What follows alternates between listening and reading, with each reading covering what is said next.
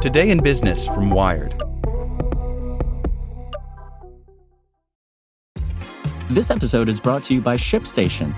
You know, some things take a lot of work, like sending little robots to far off distant planets. And just as that's challenging, so too is running a successful e commerce business, especially when there's so much to do. So I want to introduce you all to ShipStation. Now, I love using ShipStation because of its easy to use dashboard, which makes managing orders and printing labels a breeze and super smooth. Oh, and the customer service is just out of this world. It's exactly what you need to help grow your business. Sign up for your free 60-day trial at shipstation.com slash technews. That's shipstation.com slash technews.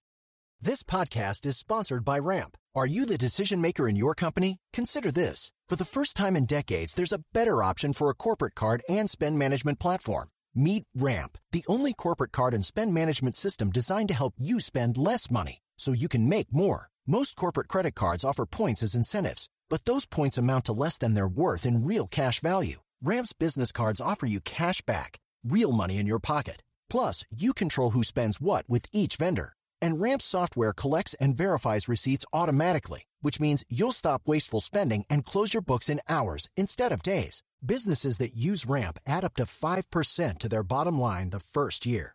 If you're a decision maker, adding Ramp could be one of the best decisions you've ever made. And now get $250 when you join Ramp for free. Just go to ramp.com slash easy. Ramp.com slash easy. R-A-M-P dot com slash easy. Cards issued by Sutton Bank and Celtic Bank members FDIC terms and conditions apply. Welcome to the spoken edition of Wired.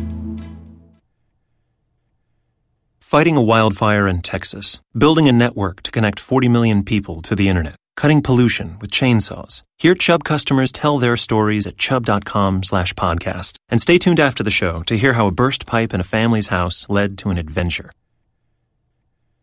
The FCC just killed net neutrality. Now what? By Klint Finley. The Federal Communications Commission voted Thursday to dismantle its net neutrality regulations, but that won't end the fight over rules that prohibit Internet service providers from creating fast lanes for some content while blocking or throttling others. Most immediately, the activity will move to the courts, where the advocacy group Free Press and probably others will challenge the FCC's decision. The most likely argument? That the Commission's decision violates federal laws barring agencies from crafting arbitrary and capricious regulations. After all, the FCC's net neutrality rules were just passed in 2015. Activists and many members of Congress, including at least six Republicans, pushed for a delay in the vote, but apart from a brief delay due to a security issue, the vote occurred as planned. But as capricious as the current FCC's about face may seem, legal experts say the challenges won't be a slam dunk case. Federal agencies are allowed to change their minds about previous regulations, so long as they adequately explain their reasoning. It's not carte blanche, says Mark Martin, chair of law firm Perkins Coie's communications practice. You can't make it obvious that it's just based on politics. Martin says the burden of proof will be on net neutrality advocates challenging the agency. The FCC's main argument for revoking the 2015 rules is that the regulations hurt investment in broadband infrastructure. But as Wired recently detailed, many broadband providers actually increased their investments, while those that cut back on spending told shareholders that the net neutrality rules didn't affect their plans. University of Pennsylvania Law School professor Christopher Yoo says courts generally defer to an agency's expertise in interpreting evidence submitted into the record. Courts generally side with agencies on those types of issues, Yoo says. Martin says net neutrality advocates could also argue that the agency's decision making process was corrupted by the flood of fake comments left by bots. But FCC Chair Ajit Pai will argue that the agency discarded low quality and repeated comments and focused only on matters of substance, which Martin says may well be enough to sway a court. Broadband providers say the public has nothing to worry about. AT&T, Comcast, and Verizon, among others, have promised not to block or throttle content. But those promises leave internet providers with quite a bit of room to prioritize their own content or content from their partners. AT&T, for example, already allows its DirecTV Now video streaming service to bypass mobile subscribers' data limits. Verizon does much the same with its Go90 video service. Sling TV and Netflix, on the other hand, still count towards customers' data caps. The end of the FCC's current rules will allow companies to expand the ways they prioritize certain services over others.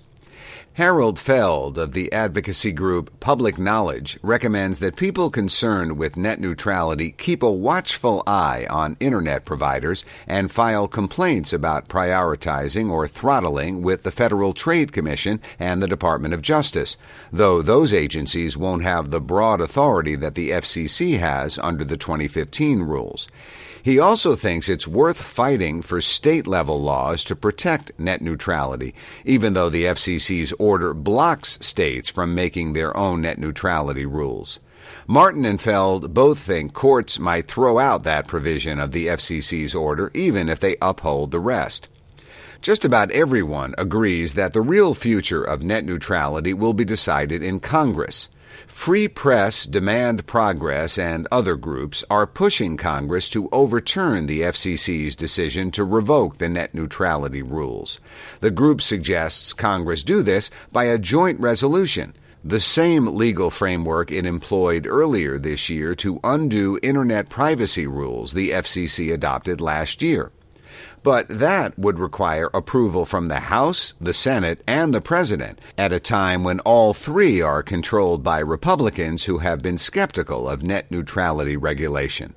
Demand Progress recently touted its success getting five Republican House members to ask Pai to delay or cancel its vote to repeal the old rules. Even with Democrats, that's still far short of the 218 House members needed to overturn the decision. Moreover, even if the courts or Congress reject the FCC's reasoning, Pai will still be in charge of interpreting the old rules. A long term solution to net neutrality will require Congress to pass laws that won't change every time control of the White House passes to another party. Net neutrality advocates are cheered by recent surveys, such as a Morning Consult Politico poll showing strong support for the idea among both Republicans and Democrats. Senator John Thune recently called for Congress to pass bipartisan net neutrality legislation. In 2015, Thune and Representative Fred Upton introduced a bill that would have banned blocking or slowing legal content, but limited the FCC's authority over Internet service providers. It never moved forward. Thune is clearly hoping that growing demand from the public for net neutrality protections will bring more Republicans to the table, and that the loss of the presidency last year will bring more Democrats around. But a compromise is still going to be a tough sell for both parties. For example, Senator Ted Cruz has called net neutrality Obamacare for the Internet, and Senator Ron Wyden told Wired earlier this year that he won't support a bill with weaker protections than the 2015 rules.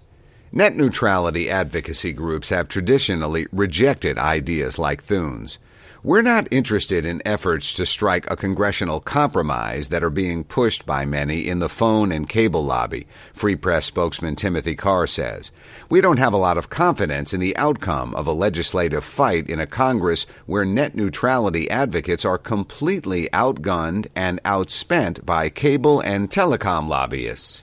Instead, Karr says net neutrality advocates are playing a longer game, hoping grassroots support will push politicians to favor stronger rules. This podcast was made possible by Chubb. Hear how a burst pipe in a family's house led to an adventure right now. We walk inside and it's raining. Our home was ruined.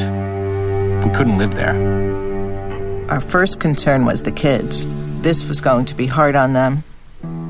Chubb got us a place to stay in the same school district. Otherwise, it could have been a nightmare.